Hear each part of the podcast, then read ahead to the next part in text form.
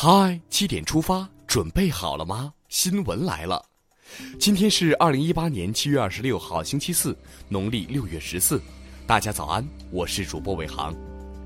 台风安比终于消停了，强降水范围有所减小。预计从昨天晚上八点到今天夜间八点，东北的部分地区、广东、广西、云南中南部、海南岛、四川盆地东部等地的部分地区仍有大到暴雨。再来看气温，你知道热带夜吗？未来一段时间，从华北南部到华南，夜间最低气温大多在二十五度以上，这就是热带夜。无论是天津、石家庄、济南这些温带地区，还是武汉、南京、上海、杭州等亚热带地区，都可以深深体会到热带地区夜晚的闷热了。高温可以说非常凶悍了，小伙伴们一定要做好防暑降温的准备啊！国家主席习近平二十五号应邀出席在南非约翰内斯堡举行的金砖国家工商论坛，并发表题为“顺应时代潮流，实现共同发展”的重要讲话，强调金砖国家要顺应历史大势，坚持合作共赢、创新引领、包容普惠、多边主义，为构建新型国际关系、构建人类命运共同体发挥建设性作用。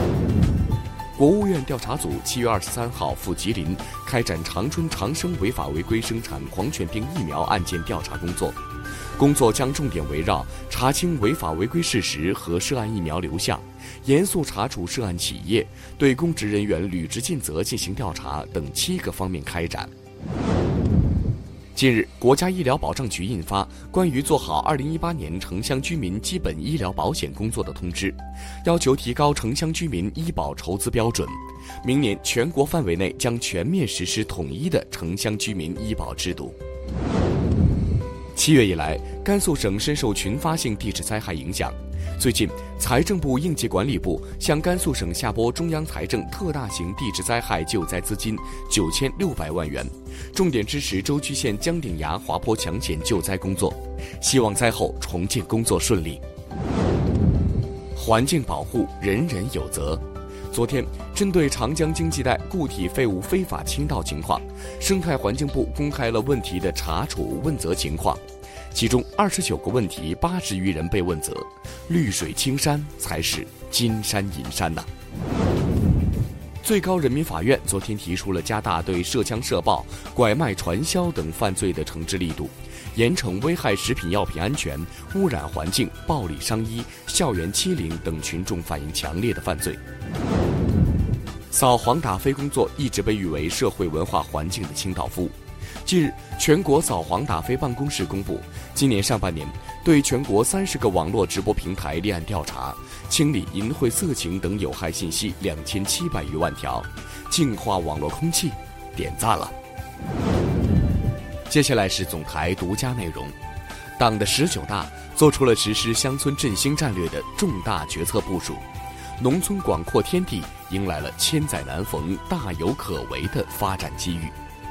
当前，一个个乡村正在苏醒，一茬茬乡亲正在回归，一片片乡景正在蝶变，一处处乡风正在改善。走在乡村振兴的路上系列报道，昨天推出第三篇，重塑乡风未必非钱不行。接下来了解一组资讯，黑导游不知道您见过没？近日，在宁夏召开的全国黑导游专项整治工作会上公布，一季度全国共处罚黑导游七十人，罚款三百余万元，今后还将继续加大处罚力度。同样和旅游相关，最近有游客反映，在入境越南时遭海关人员索要小费，不给小费会被单独拉到一边扣押护照。驻越使馆提醒：如果遇到相关人员索取小费，请予以拒绝。如遭到为难，可第一时间联系中国驻越南使领馆寻求帮助。昨天，西安市教育局正式发布《西安市中小学教师职业行为规范》，对中小学教师的职业行为提出了明确要求，明确表示不准让家长批改作业。一条黄金旅游线就要诞生了。昨天，杭州到黄山的铁路开始进入静态验收阶段，线路计划二零一八年底具备开通运营条件，浙江西部不通高铁的历史正式结束。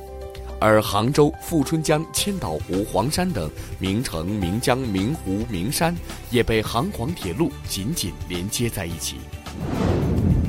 天宫二号空间冷原子钟在轨近两年的时间里，完成了全部既定测量任务，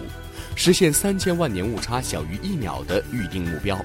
将目前人类在太空的时间计量精度提高一至两个数量级，向科学家们致敬。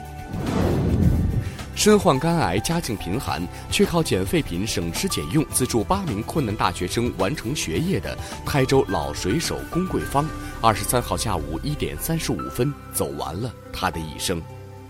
去年开始，因病情恶化、医药费增加，龚桂芳被迫停止了向学生的资助。为此，他耿耿于怀，一句对资助学生说的对不起，换来了全国读者和网友的感动和敬意。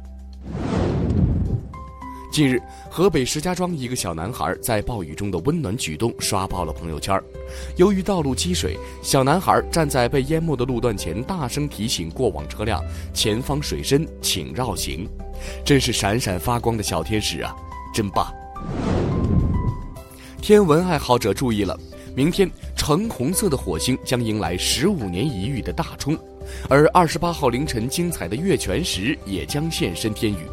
届时，如果天气好，我国公众凭借肉眼就可以欣赏到这幕红红相映的罕见画面，红火星与红月亮完美邂逅。下面让我们把目光转向国际。巴基斯坦警方昨天表示，该市一个选举投票站附近当天发生了自杀式炸弹袭击，袭击已经造成了包括三名警察在内的至少二十九人死亡，四十人受伤，坚决反对恐怖主义。世界卫生组织近日宣布，刚果金于今年五月爆发的埃博拉疫情正式结束，向那些战斗在一线的医护人员致敬。特朗普政府二十四号表示，将拨款一百二十亿美元来帮助美国农民应对与中国、欧盟等其他经济体的贸易战，但该计划遭到许多国会议员、农业协会代表和农场主们的反对，他们纷纷表示要市场，不要补贴。最近，东京奥组委公布了东京奥运会部分场馆建设的画面。目前，大部分场馆在按进度进行，但有两座场馆出现了工程延误的情况，或影响奥运前的测试赛。距离2020年东京奥运会开幕只有两年了。国际足联近日公布了各项年度最佳的候选人名单，在世界足球先生的十名候选者中，梅西和 C 罗顺利入围，而巴西球星内马尔则无缘这份名单。你支持谁呢？接下来是今天的每日一席话：大学之道，在明明德，在亲民，在止于至善。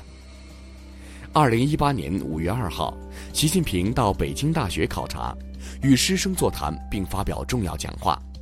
引用了“大学之道，在明明德，在亲民，在止于至善”这句典故。习近平指出，古今中外关于教育和办学，思想流派繁多，理论观点各异，但在教育必须培养社会发展所需要的人这一点上是有共识的。培养社会发展所需要的人，说具体了，就是培养社会发展、知识积累、文化传承、国家存续、制度运行所要求的人。大学之道，在明明德，在亲民，在止于至善，是《礼记·大学》开篇的第一句话，也是整篇《大学》的纲领。是说，大人之学或者君子之学的宗旨，在于弘扬光明正大的品性，并且推己及人，把这种品性运用到教育和引导人上去，最后达到最完善的道德境界。好了，七点出发就到这里，咱们明天见了。